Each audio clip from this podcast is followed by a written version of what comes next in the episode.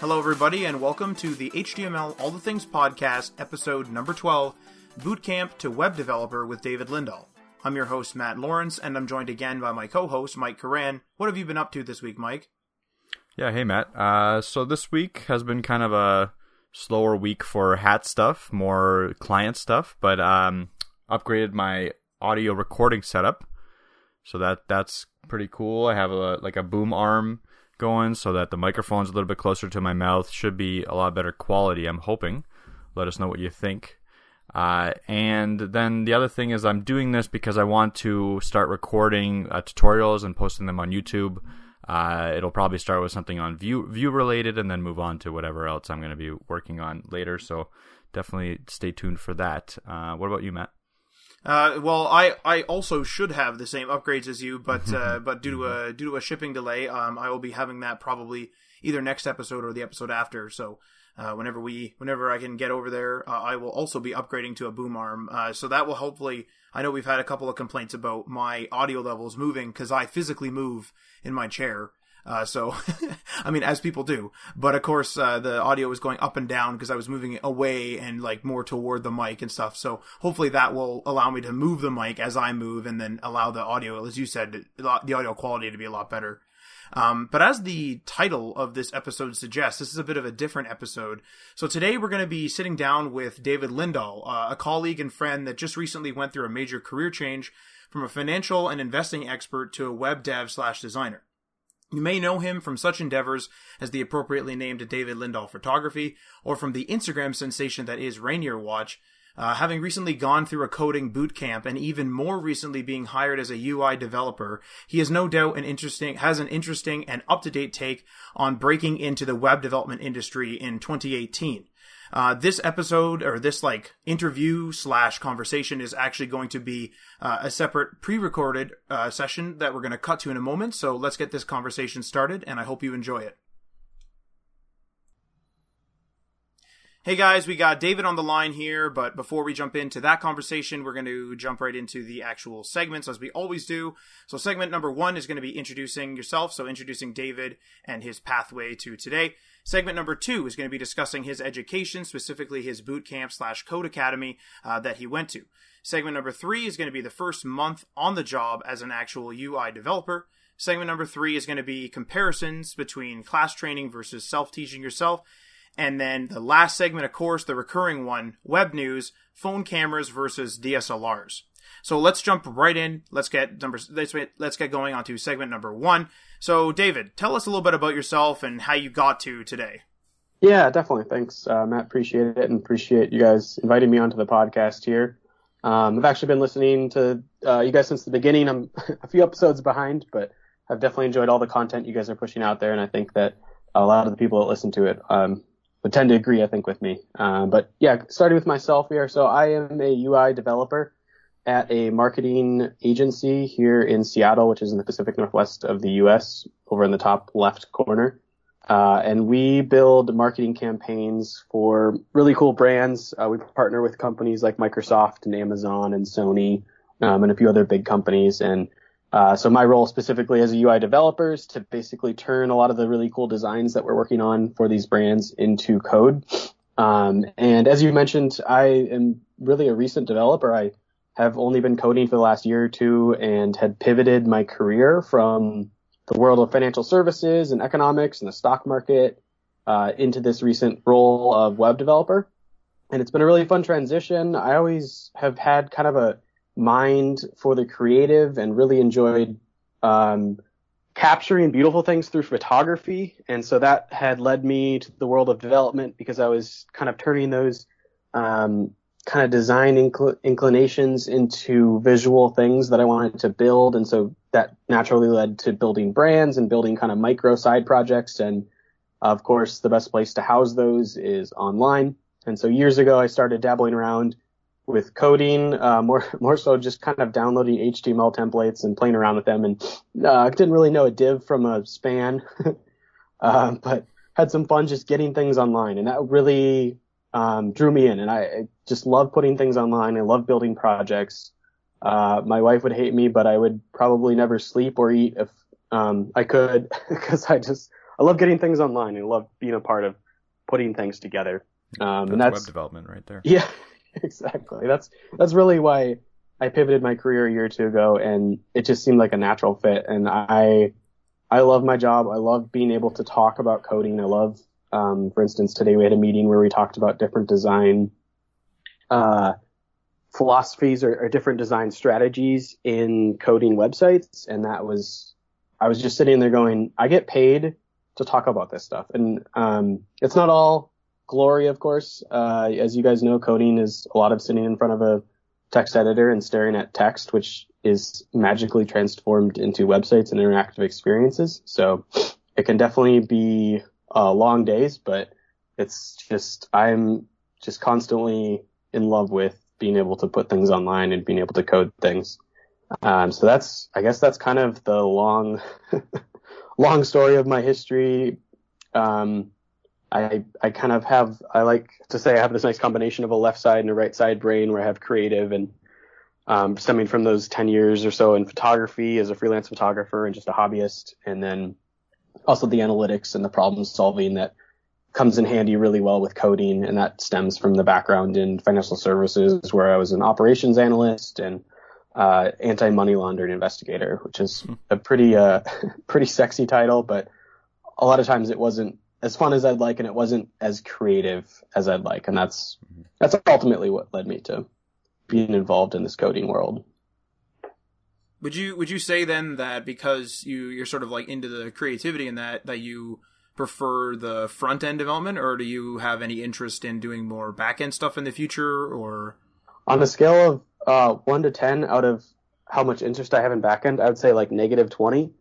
Um, I love I love being able to touch things. I love being able to uh, kind of control what people are interacting with. And one example would be so we'll talk more about this probably coming up, but throughout the process of where I was interviewing and applying at different positions, there's one specific job that was a full stack developer job, and the coding challenge that they gave me. Um, because in these interview processes, you have phone interviews and then you have coding challenges to complete to make sure that they know you can code. And one coding challenge that I had for a certain company was really sort of a back end um, application. It was all in Node. There's no front end. And so I slaved away on that. It definitely kicked my butt. I did not enjoy it at all. Uh, and that was definitely a realization of I need, hey, I need to focus a lot more in front end. And because that's, that's just what I love. That's my nuts and bolts. And the next coding challenge I got was actually for the current job that I have now at Indigo Slate. And it was a really, really fun challenge where they gave us a video of a certain interaction and we basically had to um, come with our come up with our own interaction and code it just based on that content that they're giving us. And that was a total front end project and I just I loved it. I ate it up. So absolutely front end is my my jams. I love the design of things. I love reading design articles and I actually am sort of a wannabe designer. And we'll see if I eventually transition to the world of UX and design, um, that kind of is something that's in the back of my mind as it's near and dear to me. But uh, right now, I definitely want to focus on building a foundation in front end development and getting into the code. That's definitely that. It's interesting that you bring that up because it's definitely one of the things that we're kind of challenged with. It's like none of us, you know, Mike and I are more so are more so technical, uh, especially with our educational backgrounds. But it's sort of like, you know, we're running a small business, so you kind of have to wear all the hats. And then I kind of do most of the UI, UX, like design and that type of stuff, just because like I'm doing the front end, so it makes sense, right? Like I can kind of like make the UI something that I know I can build, you know, quickly or whatever during, cause I'm usually the guy, uh, who also like for the small business side anyway, quotes the, the time frames for people. So like I don't want to make a UI that's you know super extravagant and then doesn't fit the customer's goals. Um, fits the customer's goals in terms of time or even what they're going after specifically. So it's it's interesting that you bring that up because we we've had several discussions of like, well, we should you know let's hire like a full time developer on board or let's get like a contractor one on board or something like that. But then it comes down to the fact of you know you can really like as the front end developer, you kind of get exposed so closely to UI UX, and as long as you're paying attention to your experiences, you like you really can do it. You're not focused in it, but a lot of UI UX guys are also front end guys to an extent, right? There's kind of like there's always the jack of all trades and then the the guys who focus. So it's just kind of interesting that you brought that up because that that's been a discussion point that we've had almost throughout our careers. Mike mm-hmm. and I have had something where it's like, well, do we need somebody to make this Photoshop, or do we just like, you know, can we just you know, I can't draw it, right? Because I don't, I don't have any of that type of experience. But it's like, well, I could make it in CSS probably, and it'll look okay. Like I understand how applications look. So that's, you know, that's sort of one of the, one of the, com- one of the uh, conversations. So would you say that you have any skill in like Photoshop or anything like that, or you just, or like how, how would you design a site if you go to design it from scratch, like today, kind of thing? Yeah. So I've actually I, I have experience in expo or excuse me in Adobe and in Photoshop and those sorts of things more for photography than design. Um, so what I would do today is, and I've actually done this for clients on the side because I do freelance development um, for typically more small businesses in the area here. Uh, but what I've done in the past is I, I do kind of a wireframe low fidelity mockup in Sketch is actually the program that I use the most, uh, which is kind of like a um, Adobe InDesign, I think, is kind of the closest thing to it, maybe if I remember right. But it's it's a design software for Mac, and basically it's uh, vector based, and it's it's great for whipping up quick design sites that I would do, and it's kind of it's an in between of a high fidelity mockup and uh, just a wireframe. And so a lot of times I'll start on paper with a wireframe, but then eventually the client will want to see something a little bit more uh, exact that they can kind of stick their hands on, and so and take a look at, and that's where I'll turn to Sketch and and design something myself there and then go from there and code that out for the for the client themselves. So yeah, I love design. I love actually I've been dabbling more in graphic design lately for one of my side projects, um, into kind of more apparel design. And uh, yeah, I just love designing things. It's it's it's just a really fun thing to do. And you kind of have experience with that too, right? Because you, I, I can't remember that you said you hired it out or you you drew them drew a lot of the stuff up for the Rainier your Rainier watch project. You kind of have like stickers and that type of thing. You you did some of those yourself, right? Yeah, a lot of the designs for Rainier Watch, which is just an online community of um, folks who love Mount Rainier, which is kind of an iconic mountain here in uh, the Pacific Northwest that's visible for hundreds of miles on a clear day, which is uh, rare because it rains a lot. Um, but yeah, so for that kind of side project, I sell a lot of apparel, kind of mountain branded apparel, stickers and t-shirts and hats and, and a lot of those designs I've done myself. Uh, a few of them were a little bit beyond my expertise, and so I would basically draw out a design that I really liked. Uh, I felt limited by my ability in Sketch to design that on the computer, and so I sent that off to a designer to help partner with that um, and have them turn my idea into something that's more tangible on the computer. Right. Uh, great. So I think what we'll do now is actually we'll kind of move on to the next segment. I'll pass it off to Mike because we actually have a whole bunch of notes for this one. Mm-hmm. Um, we have a whole bunch, a whole bunch to talk about because I think this is going to be sort of the meat and potatoes of what the anyone who's who's new in the industry really wants to hear about. So segment number two, boot camp. Mike, take it away. All right, and right on that boot camp name, let's uh, let's clear that up. So I know we talked like before this, and Matt mentioned it. Uh, you went to a you went to a coding academy called Code Fellows, right? So uh, there you took some classes, and they don't really like the word boot camp. I'm pretty sure, and they prefer like a coding academy or coding school. So, do you know why that is? What are the differences between the traditional boot camps? Um, like, yeah. Why do they do that? Yeah, I know. So basically, to kind of step back a little bit and give an introduction for the folks that mm-hmm. um, don't know, I, I, did, like you mentioned, I did a kind of attend this coding school called Code Fellows um, because I had learned a little bit, like I was mentioning earlier. I dabbled in code, but I hadn't stepped into the deep end, and so I really wanted to accelerate my learning process and learn a lot more faster. Um, and that led itself to more of a boot camp kind of coding school type feeling. Um, and I don't the distinction between boot camp and coding school. They I know they prefer coding school at least from what I've picked up on.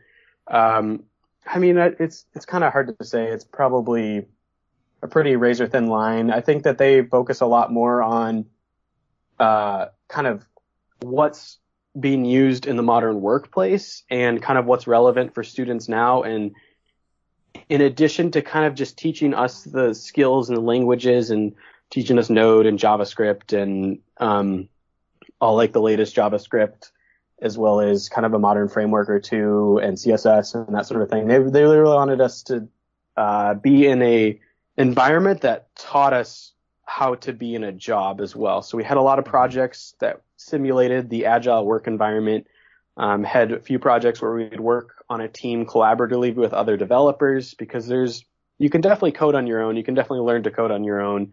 Everyone's learning style is a little bit different. I I learned the easiest by doing, and that's one of the reasons why I decided to go to coding school rather than just teach myself. Um, and so, yeah, so the the environment they provided was really focused on that collaborative um, learning experience together, and that helped to simulate what a person would be going through typically in a coding job um, out in the real world, unless they're kind of doing the the solo freelance route.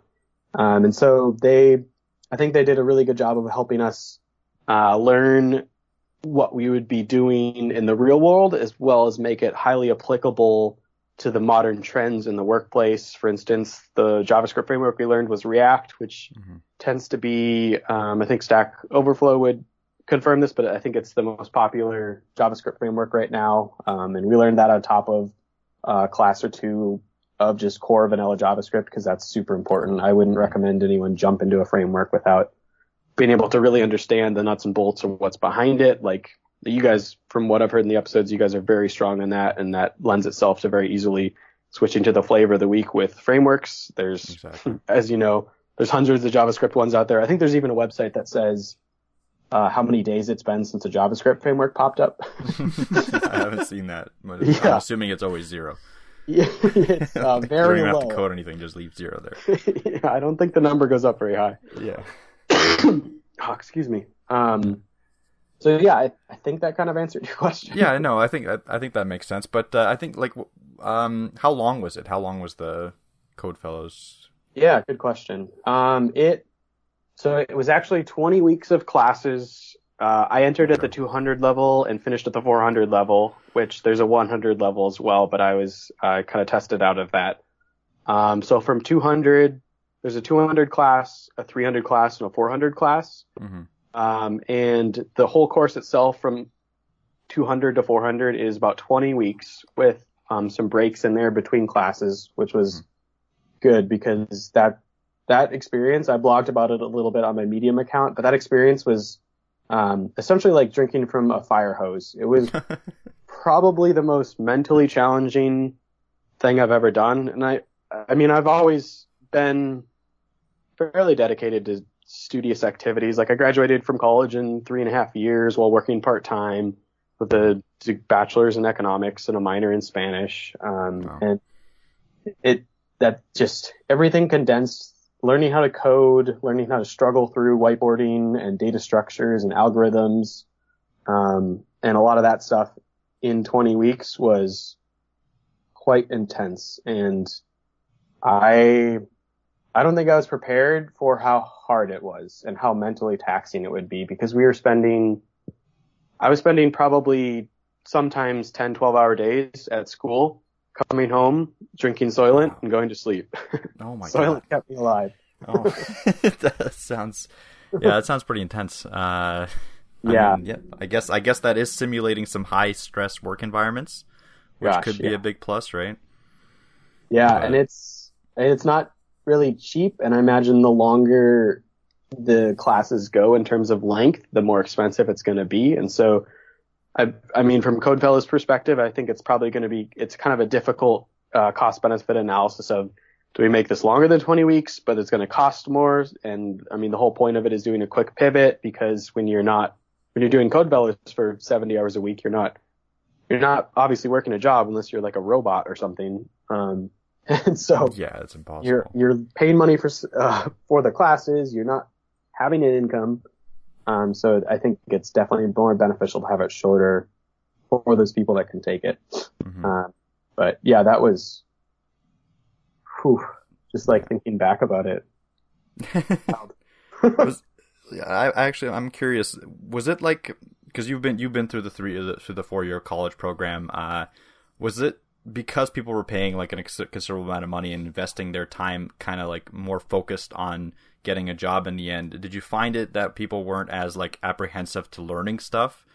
Uh, was everyone kind of in on it? You know what i mean? Like yeah. or did people like you know still fail out and weren't able to handle it? There was definitely i would say kind of the the dropout rate was excuse me. Um, most of my classes were around 20 people, and we lost probably one to three. Um, Okay. so maybe like a 10 to 20 percent um, kind of dropout rate, and uh, it.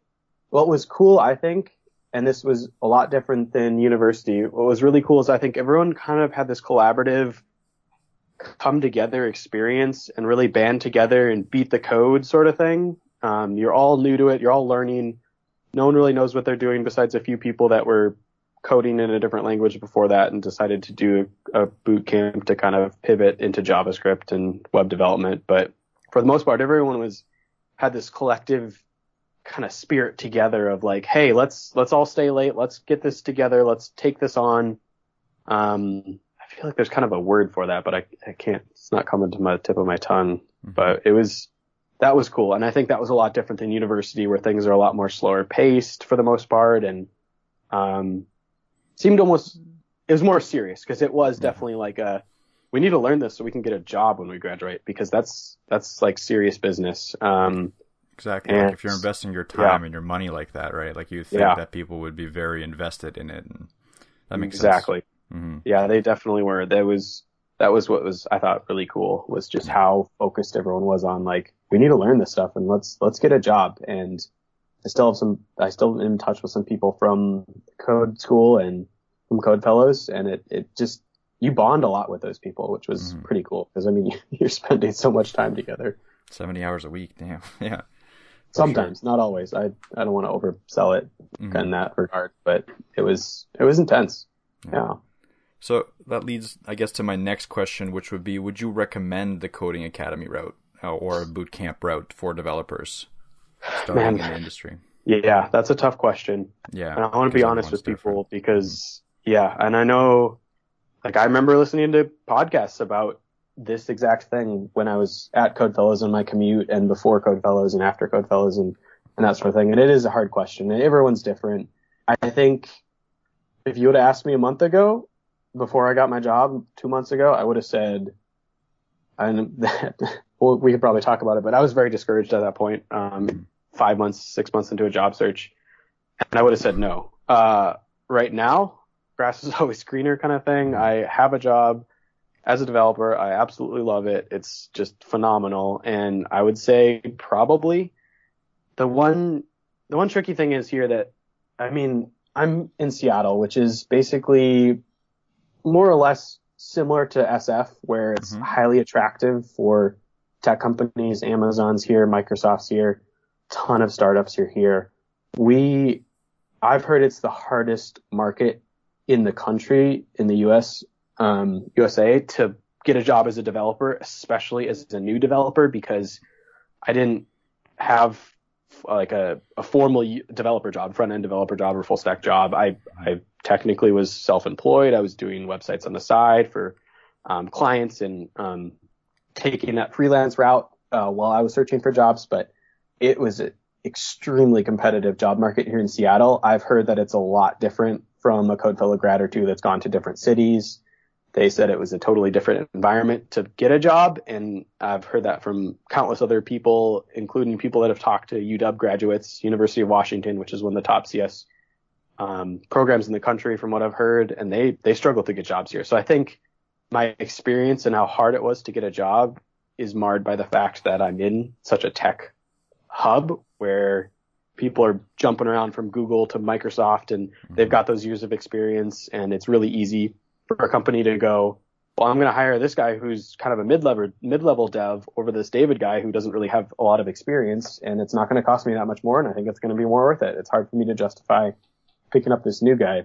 Um, so I, to answer the, to answer the question, uh, more than likely, if a coding school fits your learning style and it fits your uh, life, where you can say, "Hey, uh, family and friends, I'm going to be unavailable." Literally, on a, so I read about this before I did the boot camp. I didn't believe it, but you should literally tell your friends and family, "I'm going to be basically unavailable for the next whatever four months or five months or whatever it is," and even if I go to your hangout on the weekend, which I did a few times, my brain's going to be completely fried. and don't try and ask me anything harder than simple mathematics. um, but and that and that's just kind of how it is. You have to focus on what you're doing. You focus on that career pivot, on that change from whatever your prior career was into this coding kind of world, this web dev world, a job as a developer.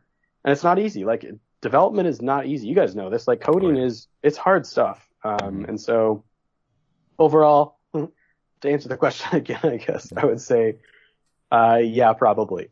yeah, and it depends, as as, per, yeah. as every question is answered. Per usual, in depends. a podcast format. Yeah. yeah. Yeah, no, yeah. for sure. But yeah, I think that's that's key for people to know, I, like just how hard it is. Like, because I, I actually didn't know how hard it was it was until you brought it up right now. I I didn't realize it was that intensive. Um, mm but yeah, that's that. I mean, that makes sense. Like it's they got to simulate the environment. They have to get you like in, you said twenty weeks, right?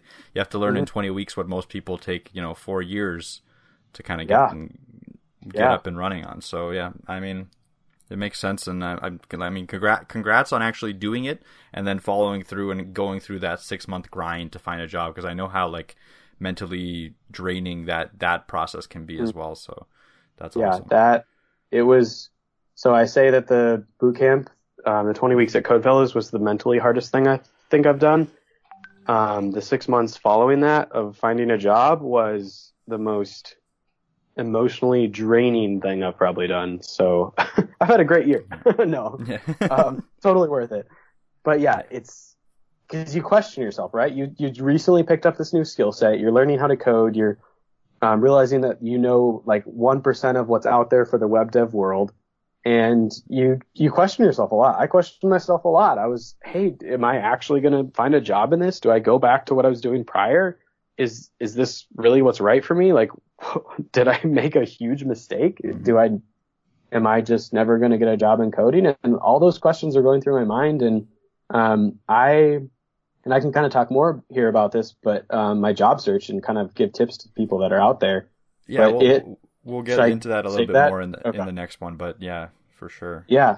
Mm-hmm. Um yeah, so it yeah, I can't actually remember what the question was, but yeah, it was it was the question you already answered. I just okay. I just uh, yeah, it was a follow up, but yeah. So let's get into the next question actually. So um, so the connections that you make during this time you said you bonded with the people right so mm-hmm. would you say that those connections have been beneficial so far for you uh, is it worth it just for that pretty much yeah i'd say and one tip i heard was basically try and go to a meetup every night uh, when you're job searching i am recently married i love my wife and i want to spend mm-hmm. more time with her so that was not something i really wanted to do um, and so connections yeah connections are great uh, i think that that was something that we used a lot of. We stayed in touch and probably should have done more of, if I'm honest. Um, just really those connections you make with other people, the people that they know. I actually love LinkedIn. I feel like LinkedIn played a big part in the job I got now. Um, just networking with everyone. For me, LinkedIn, excuse me, uh, feels like low hanging fruit. Um, and connections are, are massive. I basically tried to meet anyone that I had any sort of loose connection with that was at a company that I wanted to work at and grab tea and say, Hey, i w- I'd love to grab coffee. I'd love to hear about your experience and see what it's like to work at Textio or work at Indigo Slate, uh, where I'm at now, or work at um, Helpful Human or any of these companies that are super awesome that I applied to. And uh, that, so I think connections are are massive. Um, mm-hmm. And yeah, I think those connections were were pretty important and beneficial to me in the Codefellows journey and post Codefellows. Yeah. That's why, like, I'm I'm always surprised when people were, prefer the online route. Like, I understand everyone's a different kind of learner, but mm-hmm. um, because your, your yours was in person. That's another thing I, I didn't I wanted to mention, right? That it yeah, was in person. Definitely.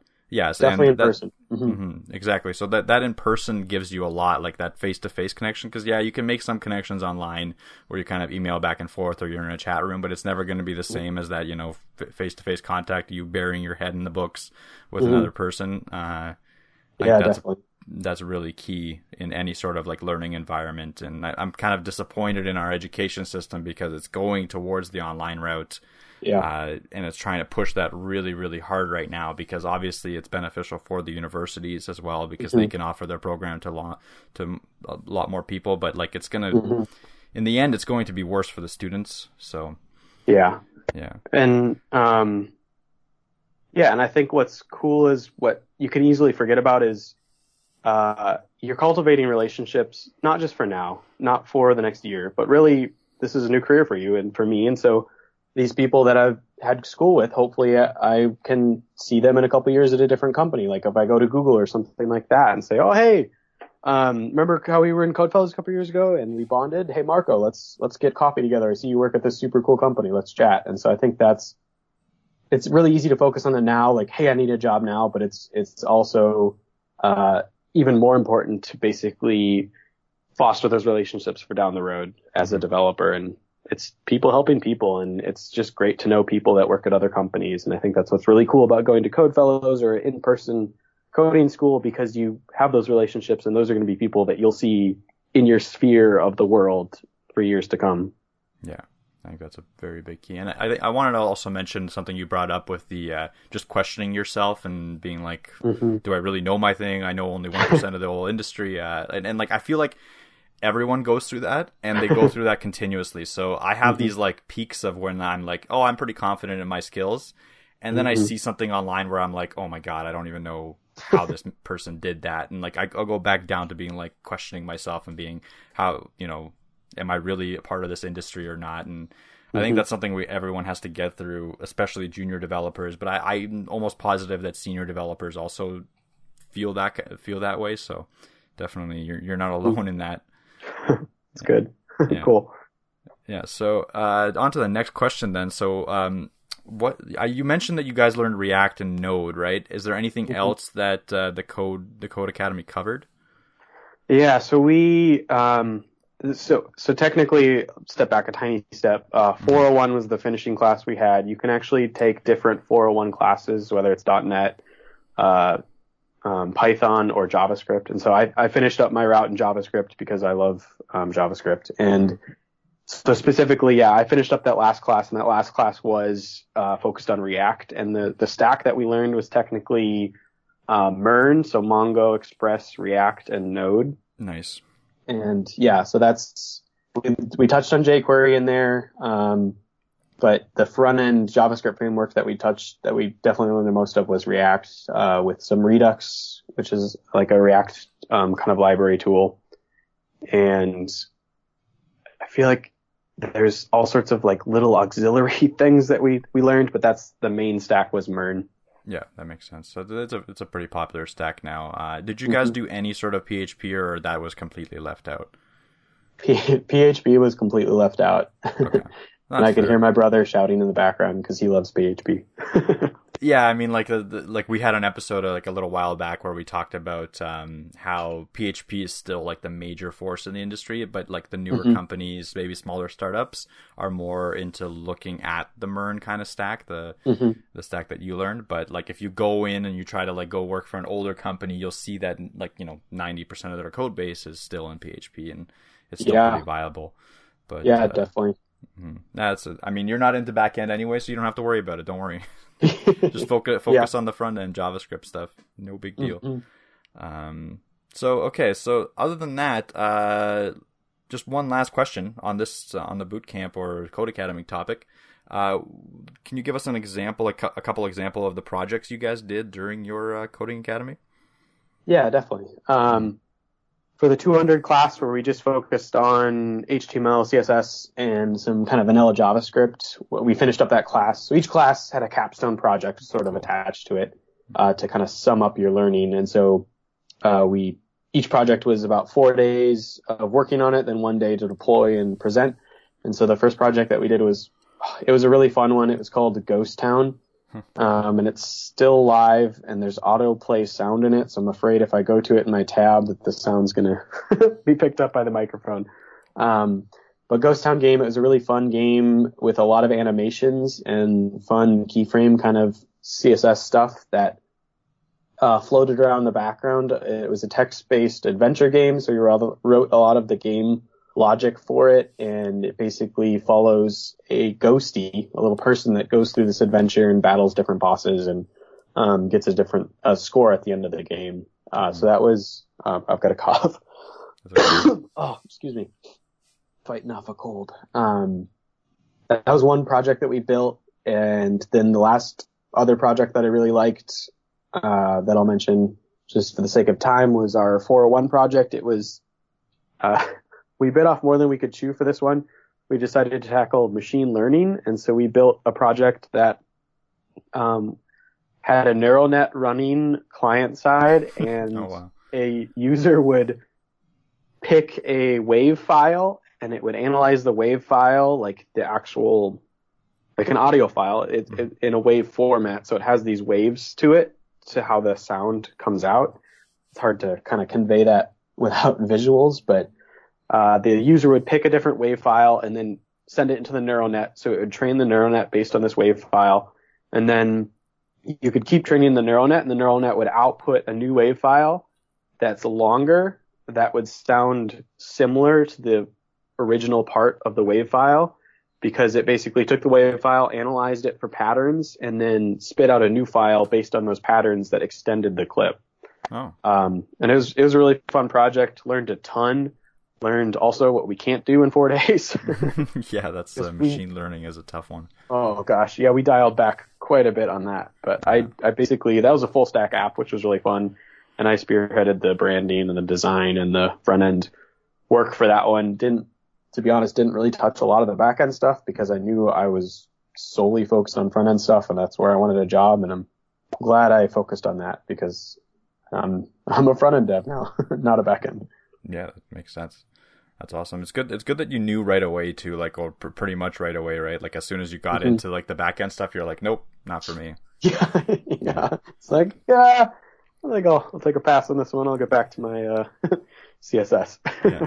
um, yeah. So that that's it for the, the boot camp section. Uh, Matt, do you have any comments? Do you want to add any like you know smaller questions or anything? I was gonna say uh, I was gonna almost interrupt uh, with that neural network thing. I was gonna ask what the heck you guys were trying to do, but I was gonna say like I wouldn't even attempt that. If someone says neural network, I'm like, uh, I'm not gonna do that. Actually, I'm just gonna yeah, let's just let's let's get like a let's get like a bar graph and let's like find the line of best fit. Like I, I'll I'll do I'll do that. No, Let's, you got know, four days. Get this neural network going. Yeah. Let's go. You can't even get a line of best fit out of a bar graph. I don't I don't think. I've I've been in math class for a long time, so don't don't quote me on any of my math stuff. But Yeah. I mean, like, yeah, Yeah. What, what, one of my friends uh, did a machine learning AI application for his capstone for university, and to train his data set, he didn't realize, you know, the intensity of how to train data sets. It took uh, six weeks to train, like, for one run of his data set. So he had to buy like seven graphics cards to oh my god, just to complete his capstone project because like he couldn't he couldn't finish it in time because the data sets wouldn't train. wow, Yeah. wow, he wins. Uh, Dang. Like, talking about biting off more than you can chew, he definitely uh, spent a few thousand dollars on that one.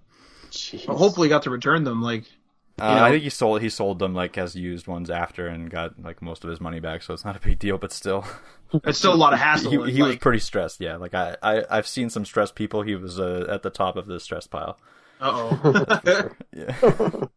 Dang. So uh, yeah, I think uh, let's let's move on to actually talking about your job search and uh, the first month on the job because I think it, it's been a month now, right? Or it's close close to that amount. Just about. I think this week is my fourth week, so my anniversary will be on the tenth. So I'm just, uh, just short of a month. Cool. So it's close enough, but uh, yeah. So l- let's talk about like you were saying. You were saying your interview process was long, and you had some ide- like some ideas for other people to kind of help them out. So, um, I think let's just see how like how many interviews did you end up getting, and uh, how many positions did you apply for? Like, did, was it it wasn't a one to one? I'm assuming. How what's the ratio of getting an interview for the amount of positions you applied for? Definitely not one to one. Yeah, I, I was so. very confident if it was one to one. Um, yeah, it was. Uh, I I actually initially was focusing on quality, um, and part of my strategies were basically to network with everyone I know, um, and any company that I liked, basically go out there and typically message them on LinkedIn and say, hey, I see that you know Billy. Uh, do you mind grabbing coffee with me? I'd love to chat. Or hey, I'd see that you went to Code Fellows. I'm a recent Code Fellows grad. Love to learn about your job at uh, Google. Um, and so that was kind of my strategy, just to meet a lot of people and network, um, go to some meetups here and there, and I was really trying to focus on networking for positions at companies that I saw rather than just kind of apply to everything that I see. And after a couple months, that transitioned into apply to a lot of things that I just see. Because the, the shotgun blast approach. oh, excuse me. Um, yeah. So yeah, I kind of started off more fine grained and then transitioned to wider net. Uh, and so I total amount of interviews or applications, I keep fastidious notes, if that's the right adjective, in my Trello board. And I think 207 was the amount of applications I ended up sending out. Wow. 69 of those were rejects. 15 of those expired, as in just never heard back. Uh, I got two offers. I had a f- like half dozen on-site interviews, half dozen technical challenges. Um, and I think I have about 90 outstanding applications still. Oh wow. Okay. Uh, so those are kind of give or take on those numbers, but basically, um, so what is that? Probably, I'd say probably like 10% of interviews based on applications. Not, not a lot. Um, yeah. It's not too bad though. I think in industry standard stuff, like if you get ten percent interviews on applications, Hmm. think that's decent. I mean, then getting like an offer obviously is a totally totally different thing, but Yeah. Yeah. Yeah. It's, and the process for those people that are, haven't gone through it yet, essentially, a lot of these companies will do a phone screening to make sure you have a pulse and just kind of check in on you. Then a lot of times you'll have a phone interview with, um, that first one's with the recruiter. The second one is probably more with a dev manager or something like that, phone interview. Third step is, uh, you have a take home coding challenge that they give you that can any, take anywhere from, uh, a day to, um, uh, one took me a week. Probably shouldn't have. And then you typically have an in-person interview uh, on site, one or two of those, and then you finally get an offer. And then you go from there. Um, cool. How what are those in person interviews? Like, How technical are they? It kind of depends on the company. It, Mhm. I, we didn't, so uh, what Codefellows had done really well, and I had mentioned this before, but we focused a lot on data algorithm and structures and all those really fun things like heaps and linked lists and uh, all the things I can't remember now because I don't need them on my job. yep. Immediately forget right after school and interview process. Yep. Yeah, yeah. So there was a few positions that asked for things like that. Um, some of the in-persons were like half behavioral, half half technical. I'd say hmm it's kind of how that in-person process was. Okay. And was it like technical as in like what's a heap, or was it technical as in like uh, write this code and on this piece of paper and Yeah, it was technical as in more solve this thing using this thing on this whiteboard. okay, fair enough. That's pretty high pressure stuff. But did, Mhm. did, did you find that you had the skills for for doing that when when you were going in, or uh, was it kind of like just ad lib? It was hard. I definitely wouldn't say I was in the top percentile of people who are good at those whiteboarding challenges Mhm. in Codefellows. Like I actually, our final was a whiteboarding interview and it, it took me two attempts to pass it because Mhm. my strength is in design and um, front end stuff and not necessarily in kind of the programming logic and solving those. Uh, so those were, those were hard for me. I'll be honest there. Well, yeah, no, they're hard. I think they're hard for a lot of people. Like most people find that really stressful and uh, Yeah. and just it. I don't know if I want to say needless from the coding interview side because like when are you ever going to be in that situation where you're going to have to uh, write like an algorithm on a whiteboard to solve a Mhm. problem? Um, like have like have in, in your technical career have you ever had a situation where you had to do something like that? Uh, in the three weeks I've been a Yeah, in the three weeks you've been a UI developer. no. Well, I mean you you've done you've done uh, freelance work for a couple of years now, so. Yeah. Uh, and no, but I think that it's, it would be too dismissive to say that the algorithm stuff is not applicable to coding at all. I think there's definitely use cases for it and it, it I'm definitely not, I'm not falls in. saying yeah i'm not sorry i'm not saying algorithms are not important I, i'm Oh. saying like to test someone to write an al- like to solve an algorithm and Oh, solve a yeah. problem on a whiteboard i think that that is a little excessive Yeah. Um, I, I I'm assuming they don't like base you know the the final decision on the person based on that. Uh, at least some companies probably don't because they know they're just they're just testing you like different kinds of tests. But uh, I I think it's just like a lot of people will crush under that stress but still be great developers. Yeah. Yeah, I don't I don't think it's the most accurate way of telling if a person's going to be a good developer or not. I'd agree with kind of what you're getting at. Yeah.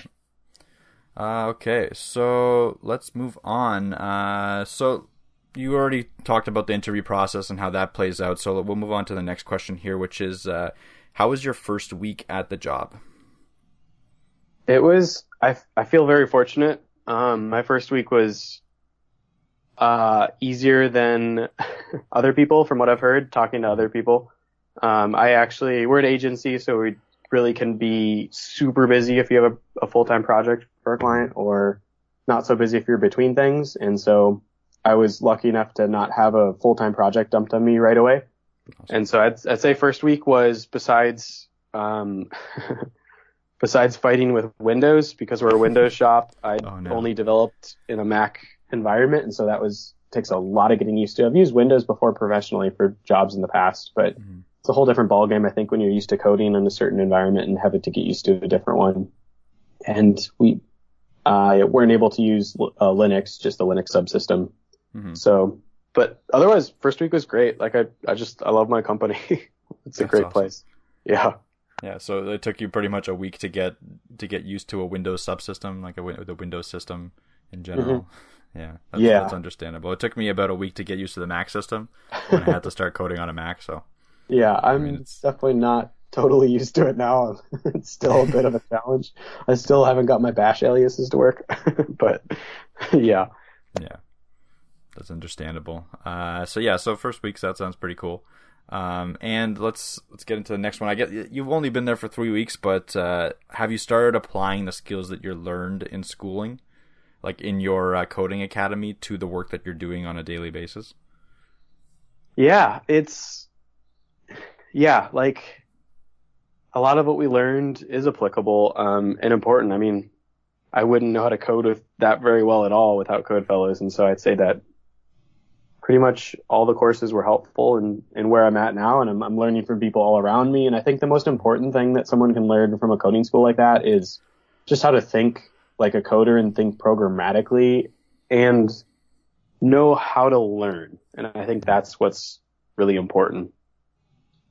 Yeah. That makes yeah exactly know how to learn. I, I feel like that's all of schooling. Like I, I Yeah. a lot of people Yeah. complain about like uh, oh I have a bad teacher and stuff like that, but I'm like well you know what that's real life. Like you're gonna have a bad boss. like you gotta you gotta learn how to deal with that kind of stuff. And Yeah. uh, I, I mean I complained about it at first too, but then you kind of like have this realization as you're going through it that uh, especially if you work at the same time as you're going to school and you deal with these people and you're like wow this is really like relatable. Like i have a bad teacher. Now i know how to deal with like them and i have deal with like a bad boss. Like it's yeah. yeah. It's definitely definitely relatable kind of stuff in, in school. So yeah it's an interesting perspective on on your end on uh like you can direct like for you you can directly apply this the knowledge that you learned uh i guess six months ago right to your job which is cool. Hmm hmm Yeah, it's fun. It's it's just it feels unreal, kind of in a certain way. That's awesome. um, and then, so how how challenging has it been? Like, it, it's fun, but I'm sure it's kind of like it's it's still pretty difficult, or has it been kind of Mhm. like an easy go, an easy ramp up for you? It's been an easier ramp up, um, and it's it's still a challenge. Like it's still there's some hard stuff. I was trying to troubleshoot and dive into some docs today for a certain thing that um, we were trying to fix, and that's that's still hard. Um, I'd I'd say once I get hit with a full time project, my full time project right now is on hold. Once I get hit with a full time project, things are going to change quite a bit, and it's going to be a lot more intense, as I've seen from other people that are kind of full in the deep end of a deadline. Okay. Um, but yeah, I, it's it's tricky stuff. yeah, I know. I mean, it's only it's it's probably gonna get trickier and easier as you get along as you go along. Yeah. So definitely Mhm. wish you the best there. Uh, I'm glad I'm glad that we caught you in like a little bit of a lull too, because I'm Yeah. assuming if you got hit by a full time project, you probably wouldn't have time to do this podcast. So thank Mhm. you to your job for not giving you that yet. Um, hmm but Yeah, hopefully you, you get it soon. Mhm. Uh, yeah, so I mean, I mean, like you, with, with your limited experience, I don't want to go too too deep into your uh, into your job yet. So, Matt, do you have any any other questions that you want to ask about uh, the interview process or the job? Yeah, so specifically, kind of one of the things that I thought was interesting when you guys were talking was the whiteboard interviews. So I was just curious, um, like I mean, coming from I've done like a bunch of IT interview, uh, a bunch of IT interviews, and it's not so much like a whiteboard interview in that you have to like write something out, but it's but I've had a few employers be like, okay, we have this type of problem, or we have this type of objective with our server system, computer system, net- network, whatever, whatever the job's related to. Give me, give me a high level of like what you would do. Would you put global policy objects here? Would you, would you, what type of like, printers would you do? Would you have a print server, et cetera, et cetera, et cetera? So just kind of curious there is like, are you, when you do those interviews, is it more, and I assume it would be, is it more high level? or like are you writing pseudocode or are you actually writing like they come to you and be like okay write this in react on this board with this marker like how does that like how I, like, i'm more curious like what, what's the intricacies of that Yeah, that's a good question. Um, generally, what it looks like is they give you a problem of, hey, solve this specific. So, write a, um, write an algorithm that does this, this, and this using whatever language you want. Typically, they don't care what language you use or what tool you use. And so, generally, what you do is you kind of talk through the problem with them, talk about any edge cases uh, and then go to pseudocode, pseudocode it out, and then go to actual code just in probably vanilla JavaScript is what I typically use. Um, and then that's kind of what it looks like. It is kind of, uh, it's more exact than just high level overview kind of chatter about it. It's, uh, generally like solve this specific situation and, um, write it out. Yeah. interesting i'm just i'm just surprised that they make it like I, now i can kind of like i can i was thinking when you guys said it's high pressure i was like well the problem solving is probably high pressure and i just kind of assumed that it wouldn't be so exact but the fact that it's exact kind of it's a good point i think that mike made where uh, like a lot of people are going to crack under pressure there because some guys need to like think it through and then they need to like sit there for a couple minutes. It looks like they're doing nothing but really they're just working through the problem in their head and then they then they go.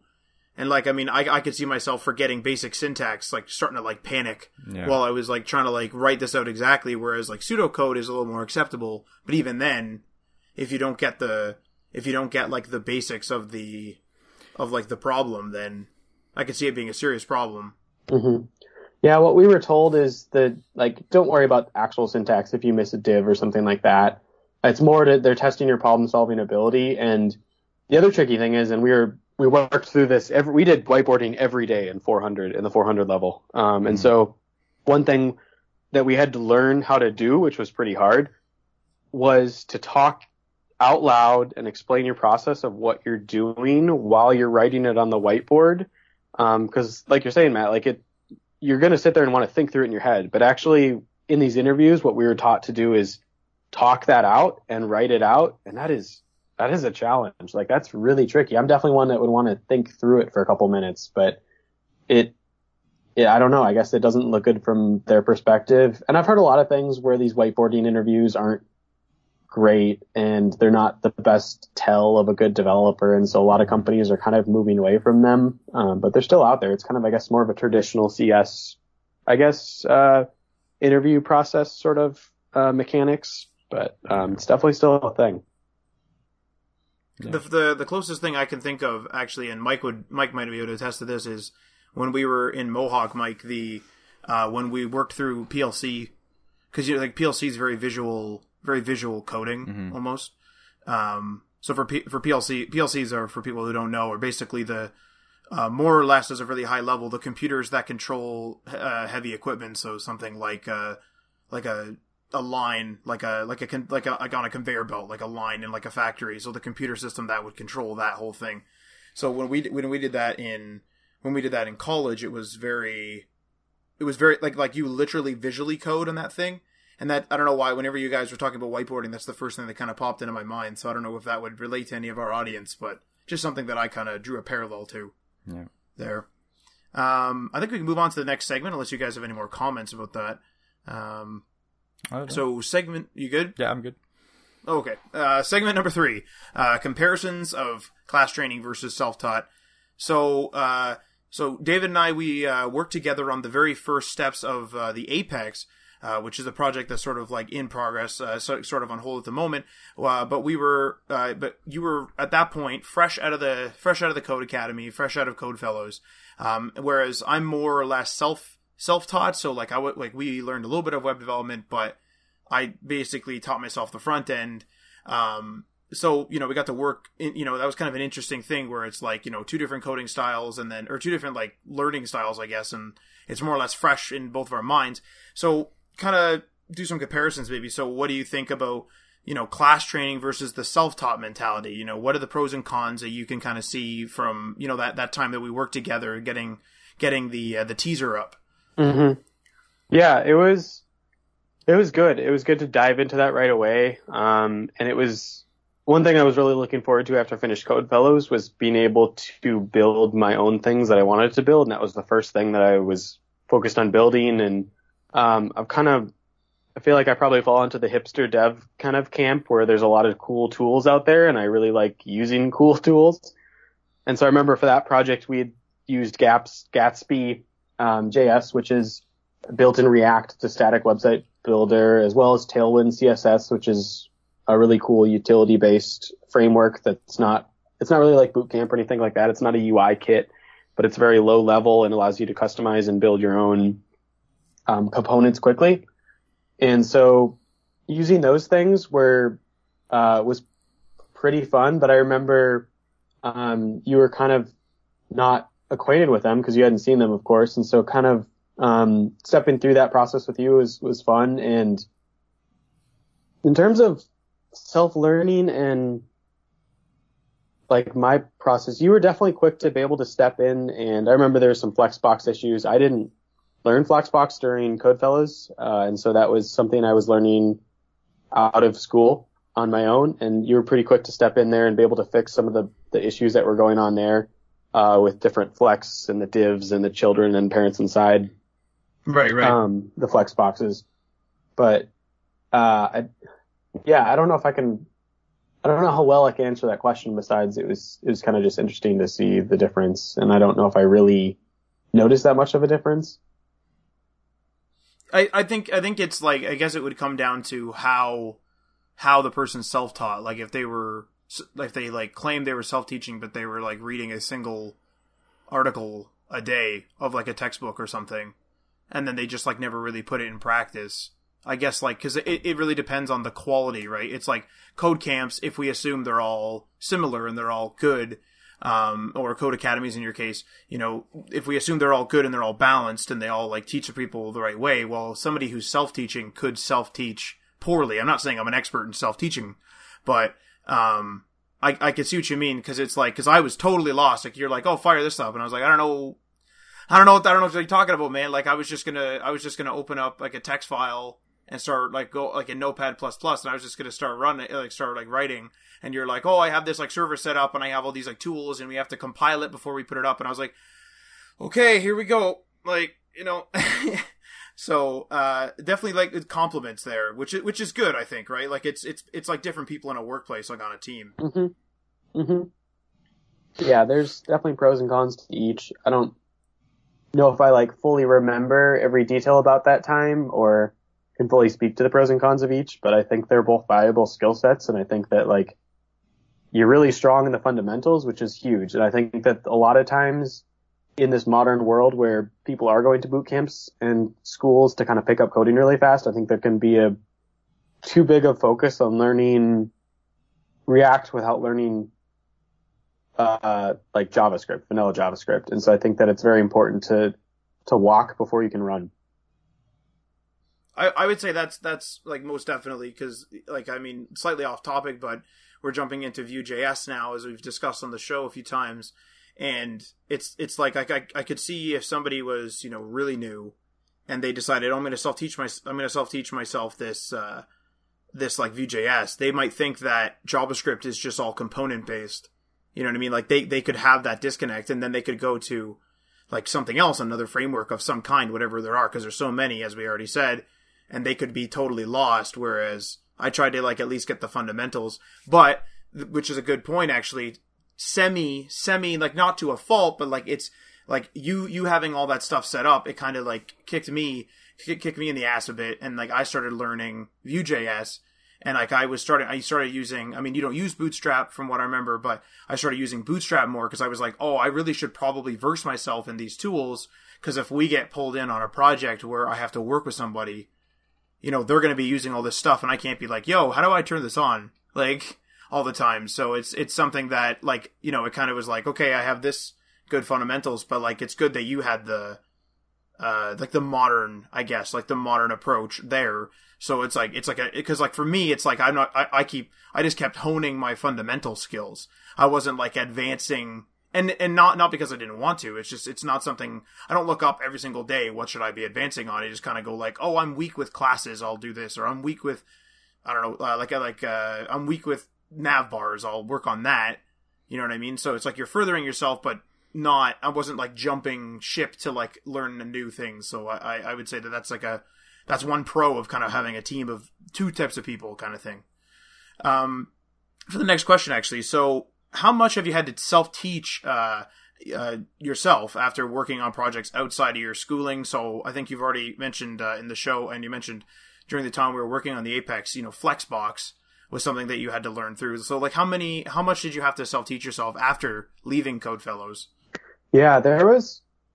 Um, there's a decent amount, I'd say. Like Codefellows, they know they can't cover everything. They know there's going to be things you're going to learn on your own. Um, and that's they didn't actually do a lot of CSS stuff because that's something that they felt like most people could pick up on their own a lot easier than you could pick up Redux and React on your own.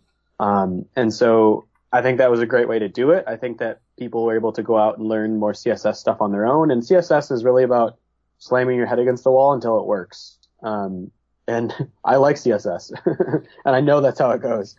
Um, and so yeah, Flexbox would be a good example. CSS Grid, kind of more the modern um, type front end things I picked up and started to learn. Like Gatsby would be one, Tailwind, and kind of how to use a lot of these modern toolkit uh, tools, I guess. Right.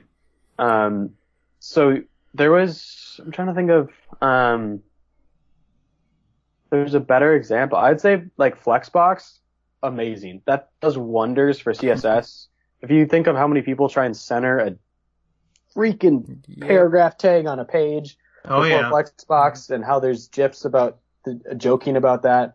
Um, that it would probably be my favorite example just because of how amazing it is. And I I did some Wes Bos courses on that and CSS Grid to kind of pick them up and practice them, practice, practice, practice, of course. So I'd say that's probably the best example. The other tiny tidbit I would say along the lines of that is to people that finish a code school, don't stop coding. Uh, you will lose it very quickly. And so it's important to practice. And that's in addition to like learning a lot of the new things that were out there, I was very focused on practicing because that's important. Mm-hmm.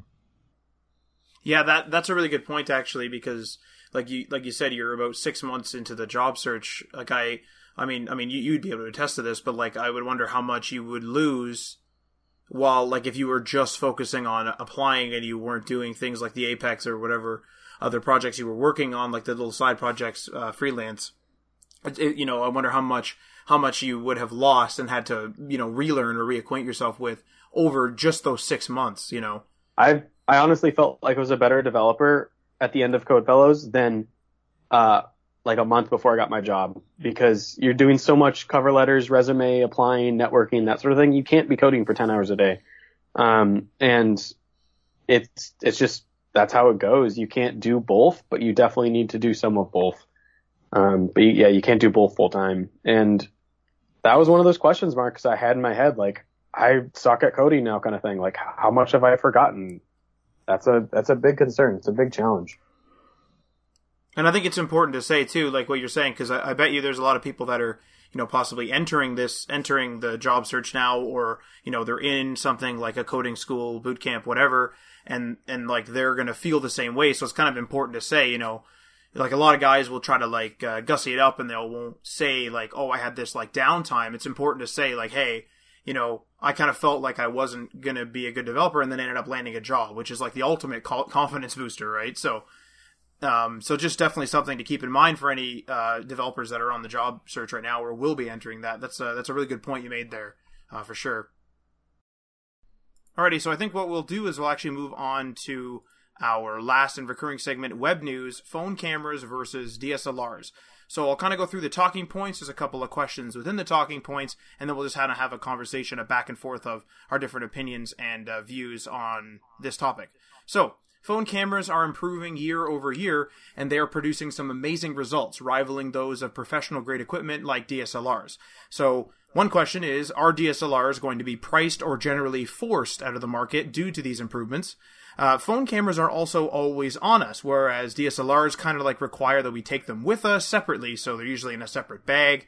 And then there's oftentimes more equipment, so there's like lenses and batteries, and then of course that bag is usually like a big typically expensive camera bag. So we have that bulk versus portability. So another question then, what can you do with a DSLR that you can't do with a phone and vice versa?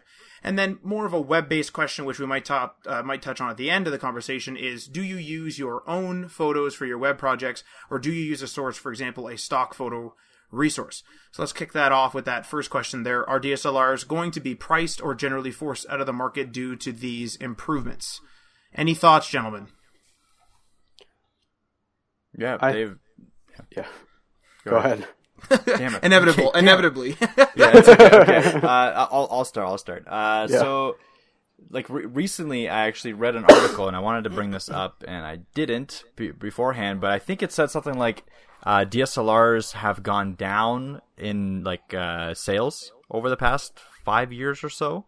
Uh, something by like eighty percent, and uh, I'll, I'll bring it up a little bit later when, once uh, you guys are in conversation, and I'll confirm. But uh, so I think that answers your question right there, Matt. So like, I'm not pr- like promoting one or the other, but I think that it is directly affecting DSLRs, uh, just because of the convenience. In my in my opinion, um, like if if I'm gonna go out somewhere, especially if I'm gonna go out like just like on the town or something, go to go to Toronto or go somewhere in the, like I don't want to be lugging around a massive camera with me, even though I have one.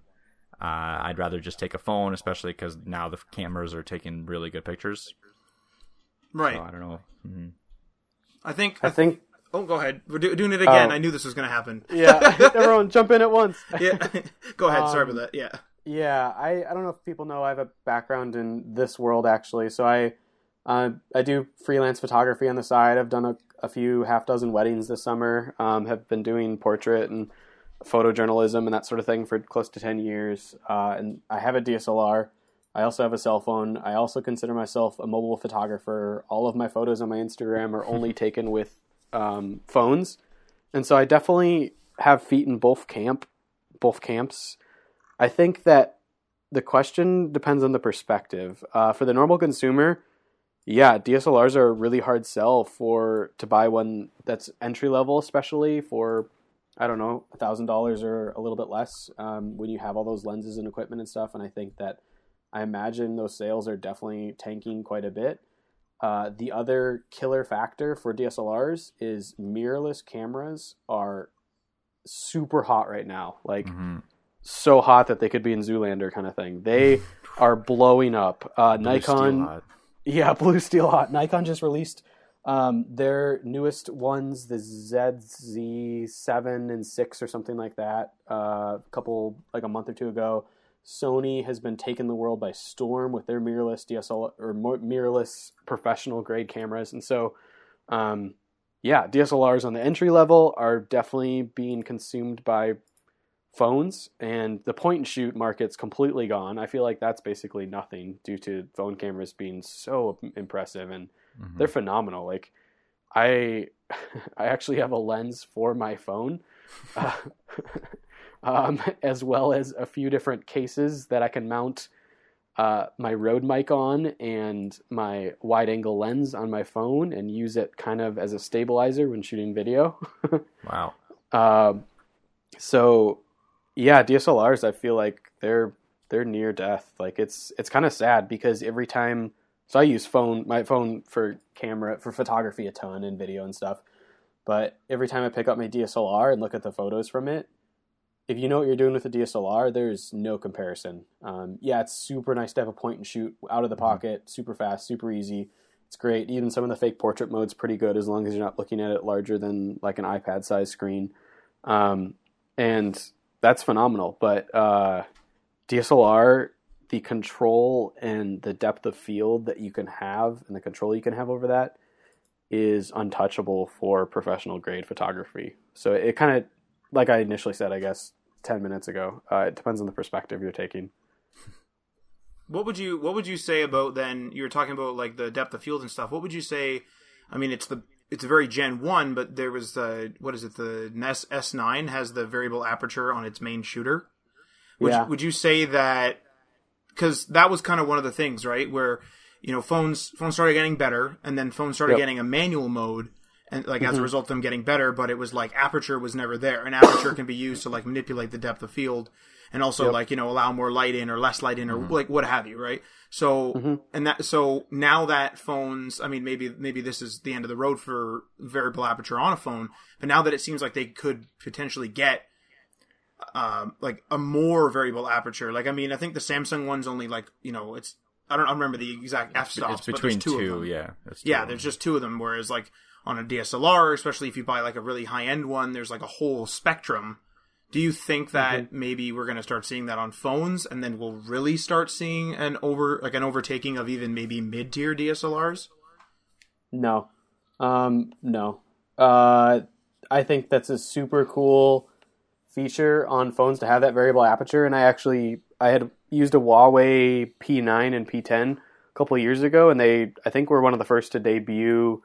Uh, they were using it. They were doing it digitally, a variable aperture, but it was really cool. You could control the depth of field from I think it was like f uh, 0.9, which is really shallow depth of field up to f22 and that was really fun to be able to play with that on a phone it doesn't really look that great um, on a larger scale like more than just browsing instagram i don't feel like there's a lot of viability in using an aperture like that on the tiny sensor that's in a phone so that so the apertures there's like there's like a thousand components that go into a really good photograph basically from a dslr uh, there's a lot of little details like the glass that you have in front of what's capturing the image has to be really good. Some of my lenses cost anywhere from 800 to 1500 Holy And- God!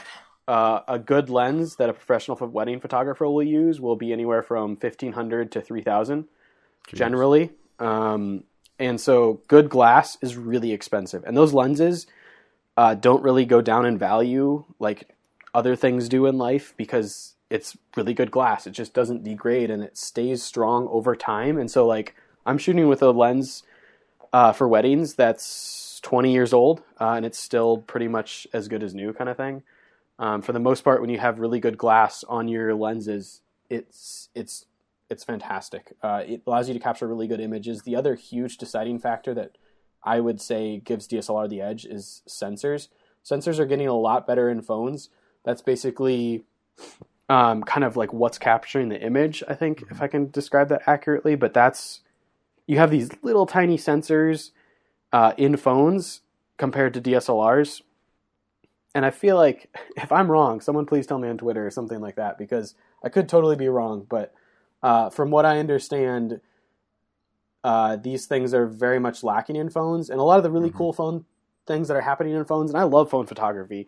HDR is phenomenal. The dynamic range that you're getting basically from the darks to the lights in your phone when you're capturing an image is fantastic. I have the original Pixel, Pixel XL, Oh yeah. and some of those shots where it's like I'm looking at this landscape where it's really dark on one side and really bright clouds on the other. That's a really hard image to capture for a sensor, um, unless you have a really good dynamic range. And phones are getting really good dynamic range, and they're doing a lot of kind of little neat tricks to help uh, map out those tones so it's more balanced. But that's something that is never. I feel like in a phone sized um, in phone size, that's going to be a really hard thing to manufacture. That's going to match mid-level DSLRs. I think that possibly entry-level DSLRs, because that's kind of more amateur photogrish. Those are definitely going to go downhill in terms of sales, and mirrorless will probably overtake those because mirrorless is at a price point that's way lower than DSLR. Um, but to answer the question about mid-level, I, I feel like granted, the sales will go down a little bit as people turn to more to, to phones and, and that sort of thing. But I don't think that it, a phone is ever going to compare to a DSLR Mm-hmm. if you're looking at an image that's larger than just on Instagram. Because on an Instagram sized screen, like on a phone, it's it's kind of hard to tell sometimes. It's true. I, I actually have something to input to that. So, uh, there's phones coming out now with like not two cameras on the back, but like four cameras and five cameras on the back. Like they're they're very niche level right now and very experimental. But I think they're trying to tackle what you're saying is the sensors. So what they're going to be doing is they're going to be taking in five sensors and doing digital processing and putting it into one. I'm just like I, I don't I don't know if you know anything about it, but like I'm I'm thinking maybe that's how they're going to combat it. Put like 20 sensors on the back of a phone, try to make that into like one really good sensor with digital processing. But I, we're probably still far away from that. But I, I think that's possibly a way to do it because you're right. The size of the sensor will never be able to match the size of a DSLR or even a mirrorless. So like, how are they going to compete? Other than Mhm. yeah, I feel like the way for phones in the future is going to be incorporating the mirrorless technology, which gives you a more compact camera than a DSLR, uh, Mm. into like a, a cell phone sort of thing. And I feel like that's probably going to what's what would overtake the mid tier DSLR, um, cool. like completely vanquish it. Basically, would be something like that. Do you do you think that there's any uh, any merit in so there's uh, well I mean this is years ago now so it's probably been surpassed but there was the the Windows Phone the Nokia 1020 I don't know if you remember that but it was like sort of it was gen- like I think it, I may have come in a variety of colors I'm not sure but it was basically had like the big the big like puck on the back and it was like really known for its cameras I don't know if you know which phone I'm talking about um, but it was like really known for its camera. Do you really do you think that potentially we're going to see? I think LG tried it kind of with their modular G5. Do you think that we're possibly going to see um, these? I guess it would be the actual camera manufacturers bring out like a case that would click into your phone that would give you, let's say, mirrorless because it's still smaller.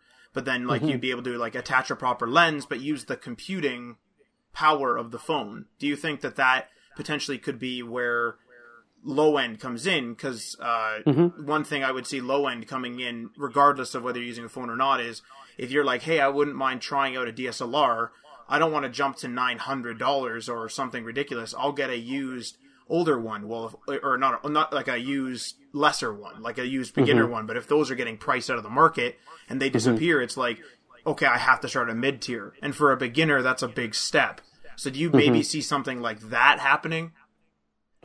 Yeah, I think. I mean, the whole question mark of will a modular phone actually be sold nowadays? I think is unfortunately probably not going to happen because those Moto phones really flopped, from what I understand, in terms of sales. I think it's a really cool concept and really cool idea, and I do think that that would be a great way to incorporate the mirrorless technology onto a phone. And at that point, you're almost just like taking a mirrorless camera, attaching it onto a phone, and like transferring the file over. Um, it seems like like that's because you'd basically be using everything from the from the mirrorless camera, right? Like you wouldn't even have that's true. Well, I, I was almost it'd thinking almost of be like, like a replacement. yeah, like I was almost thinking of you would you would almost I guess I guess you would either um I was gonna say Velcro would, but you'd probably like like magnet your phone to like a chassis because a lot of the price of I mean a lot of the price of photography in terms of DSLRs and mirrorless is obviously the camera body. And then that also, incl- you know, there's the lenses and that whole bit and the sensor, mm-hmm. but then there's also the computing on board. And I'm curious mm-hmm. as to whether they could actually say, okay, we'll make it so that it's like a one size fits all slab with like you literally magnet your phone to the back and on the other side there's like it's like basically you take you take your mirrorless camera you cut it right in half you take like that the hud and everything like the where all the buttons and everything are you make all mm-hmm. that in software on your phone screen and your phone just like literally ma- like you know heavy duty magnets it like like those dashboard things. Heavy duty mm-hmm. magnets with like a little short cable. So now you basically have all the glass and the and the sensor that you were mentioning, but it would interface with an app and then mm-hmm. compute with the phone's computer. Yeah, that would be cool. Um, And that would be less I- modular phone yeah. than accessory, you know? yeah, I don't know if I feel like I can't see any major phone manufacturer trying that, but I think it'd be super cool and I'd be interested in it. So I'm gonna link something in the in the call. You guys can check it out. So, like like you were mentioning with the uh, Moto phones, they they actually did this with a Moto phone. Um, Whoa, Hasselblad. yeah, they used a Hasselblad on the back of a Moto phone. Whoa. Uh, but the issue was that they they can they use the sensor on the phone for the actual like image capturing. Ooh, that I sounds believe, like the but I believe, yeah, but I believe they did do it with mirrors. Um, but it didn't work out too well. the reviews weren't weren't the greatest. Uh, Dang, I if mean, I had known about that, I would have been tempted to get a Moto Z.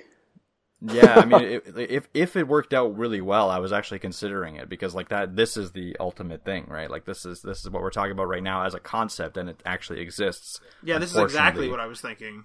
I know, I know, and that's why I, I, I figured I'd bring it up. But unfortunately, um, other than the fact that you get that ten that, that optical zoom, it's not. Uh, yeah, it's ten times optical zoom. Uh, I don't think it, it worked out too well for quality wise. yeah. There was one other company, a major camera manufacturer like Hasselblad, that had sort of a phone mount um, that you could mount a really nice lens. And it's going to drive me crazy because I can't remember who exactly it was. But um, maybe one of the listeners out there can chime in once the episode goes live. But there was someone that released something. Um, who did that been? Dang, I can't remember. But uh, I actually I use Moment. Uh, there's a company called Moment. It's shopmoment.com. I use their lenses on my phones, and I love them. They're super high quality. They're not cheap. They're like hundred dollars a lens, Oh wow. um, and they mount onto your case. But it is like high quality glass. You get a really clear, sharp image, uh, and they're they're cool. They're actually they're actually a local startup here in Seattle. Um, I could see that being pretty awesome with the Pixel phones, considering I'm pretty Yeah. sure they're I, they're still number one, I believe, in camera mobile Yep. cameras. Like I I know the iPhone 10 XS is getting some rat like really good reviews for their cameras, but uh, so far all the reviewers that I've watched are like, yes, this camera's amazing, but the Pixel like it's you can't match it. yeah, the Pixel Two still is top of the heap from what I've heard. Yeah, so that's it's definitely Which is- interesting to see, and it's all pretty much digital processing, right? Because like the sensor they're using isn't anything outstanding. Yeah, I don't Goop- know exactly what the sensor is, but yeah, you're right. It is pretty much their smart processing. Like, I- wonder how far smart processing can get. Like, I, I, I wonder if we can get to that level with just smart processing of being that DSLR quality. Like, I know we're not there yet, and we're probably we're still far away from it. Uh, Just based on even my very, very tiny experience with photography. Like today, um, Matt was over actually, and we there was a hawk that landed in the backyard, and like I took out my phone and I took a picture, but like it's not gonna get anything. But then I got my like zoom lens and my DSLR, my Canon DSLR, and I got like some really nice pictures. Like there's no way a phone could ever do that at, at this point.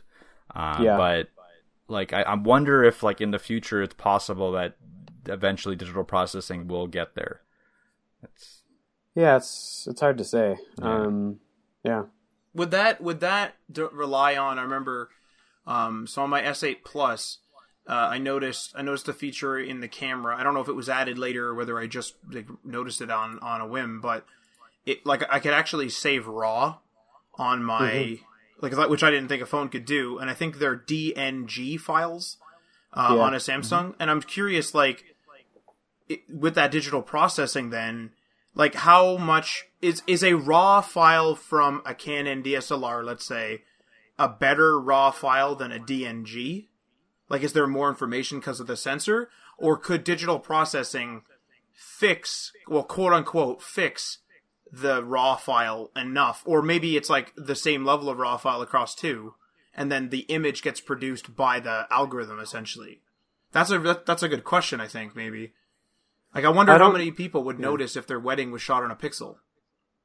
There's actually, I feel like there's, I've seen this before. There's photographers out there that are only will do weddings only on their phones and stuff. wow. Um, and like photography is all about capturing the moment and doing having really well composition and light is having really good light is just the most important thing for photography. And so you can get away for the most part if you do that and you're professional, you know what you're doing.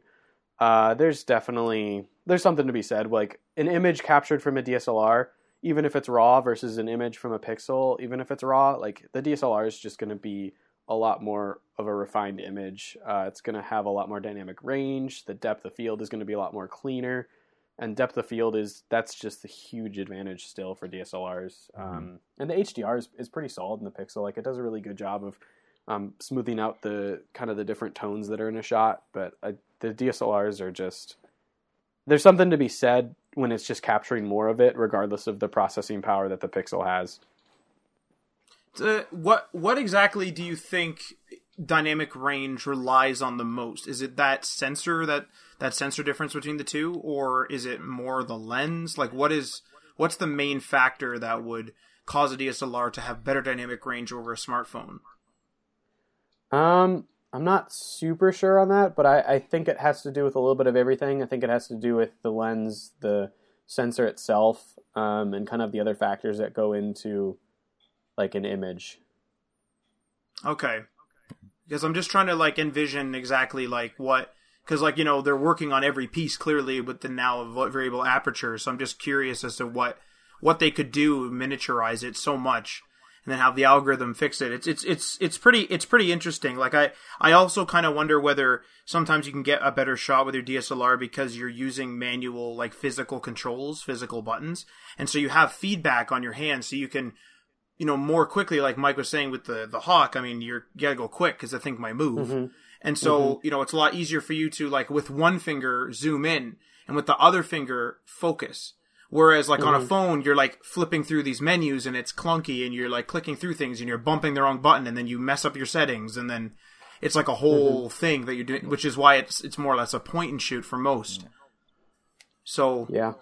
I'm wondering whether it's some of that physical control. I mean, I zoom, in, zoom in yeah. general as well. Like you can't get that kind of zoom on a phone.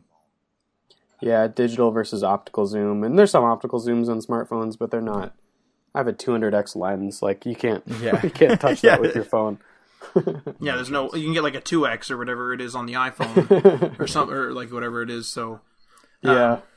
Well, do you? Okay, well let's let's go into that other question then, like the more web development stuff. So you, when you do uh like like websites or like you know any sort of web project, do, do- would you would you use your as a photographer would you use your own photos or you find yourself more or less looking for stock photos when you like try to come up with a design?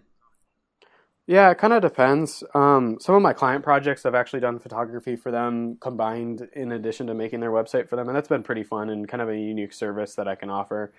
Um, and so it kind of depends on the business. Uh, a lot of times, if I don't think I can capture something well and I'm kind of looking for more of a generic feel, I'll use a stock photo resource. And one go-to site that I always use and go to first is uh, Unsplash. I'm pretty sure that's what it's called.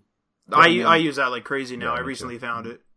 Yeah, Unsplash is phenomenal. There's also one called Pexels, like P E X E L S dot com. Okay, Uh, and that's also not quite as many, like I'd say maybe like five percent of volume that's on Unsplash is on Pexels. Uh, but those are both like really cool stock photography done by real photographers, and that's what I like more than any other kind of generic stock photo is using those sites. But a lot of times, yeah, I'll use my own, which is is kind of a fun thing to do for client websites.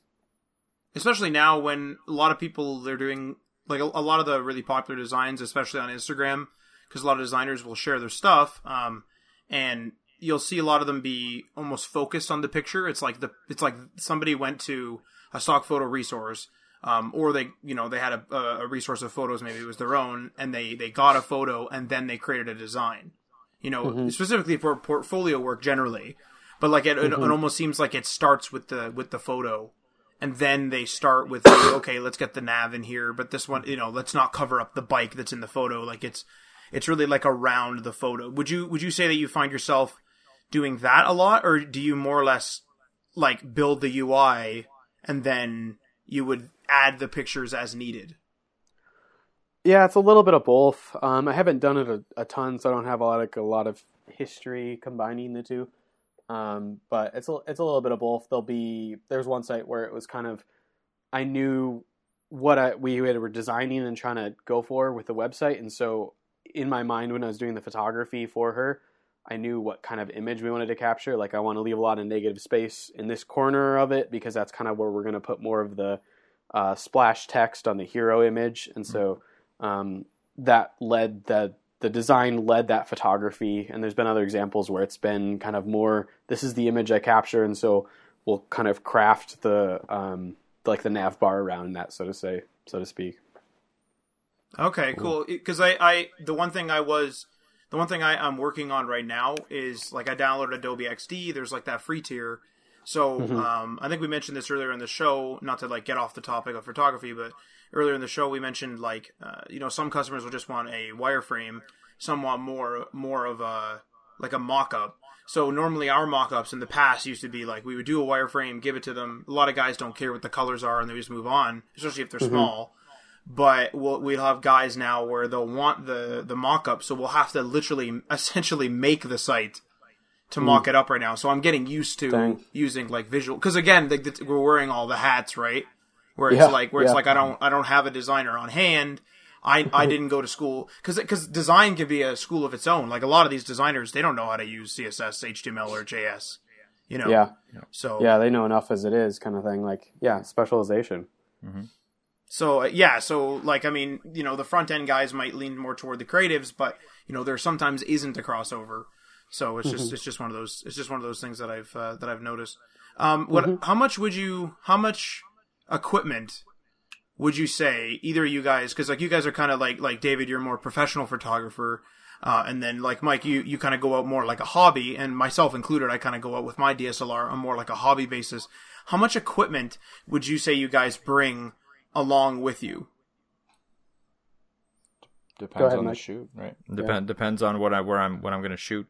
Um, so if I'm going to like uh, go hiking and I want to take a specific shot of like uh, a couple of trees and like a clearing in, in between a couple of trees, and I know that's what I want to take, then I usually just bring one lens with me.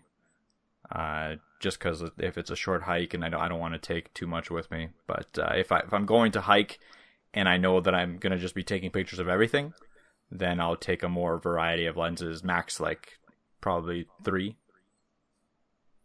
Okay, and and like what?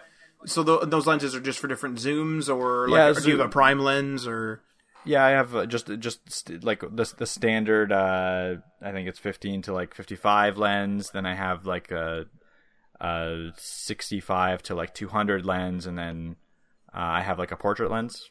So okay? Yeah. What about you, David?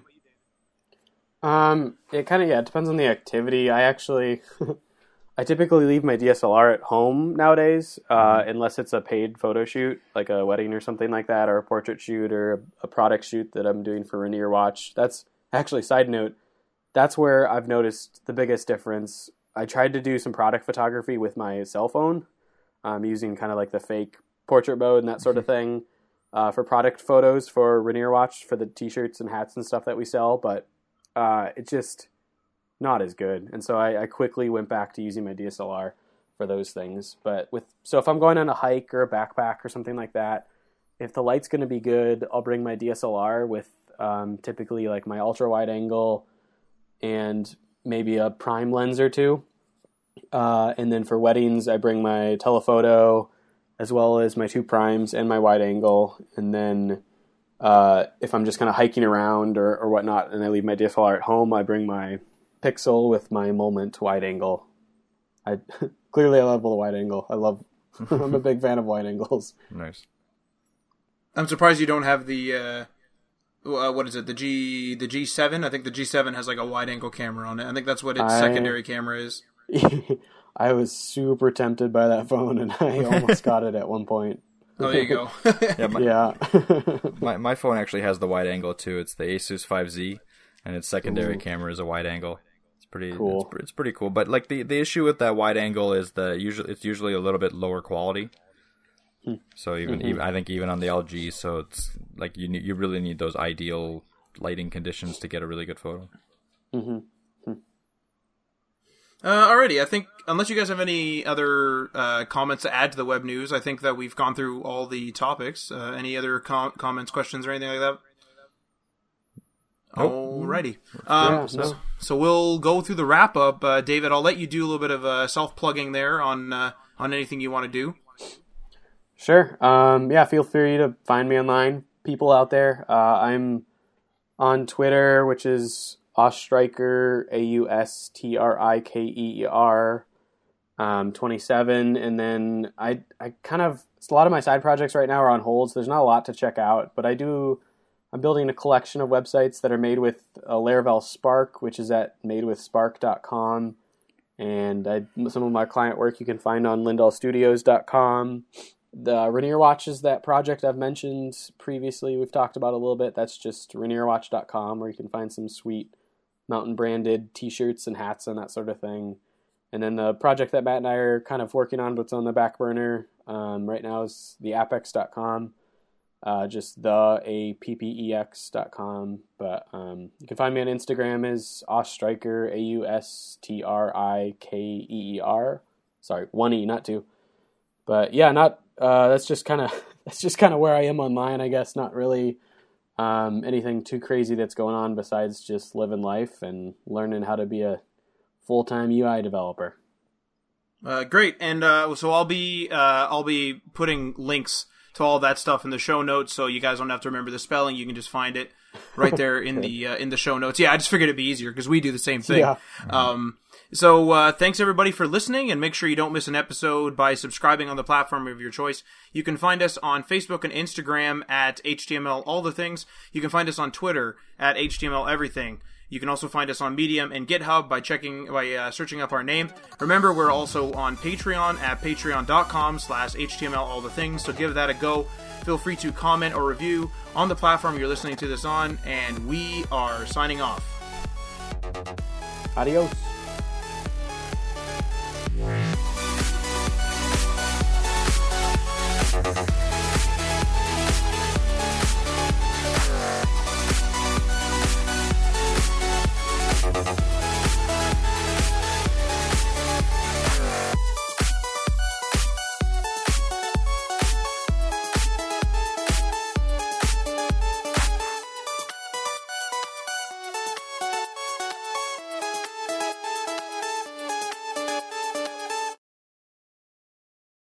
HTML Everything.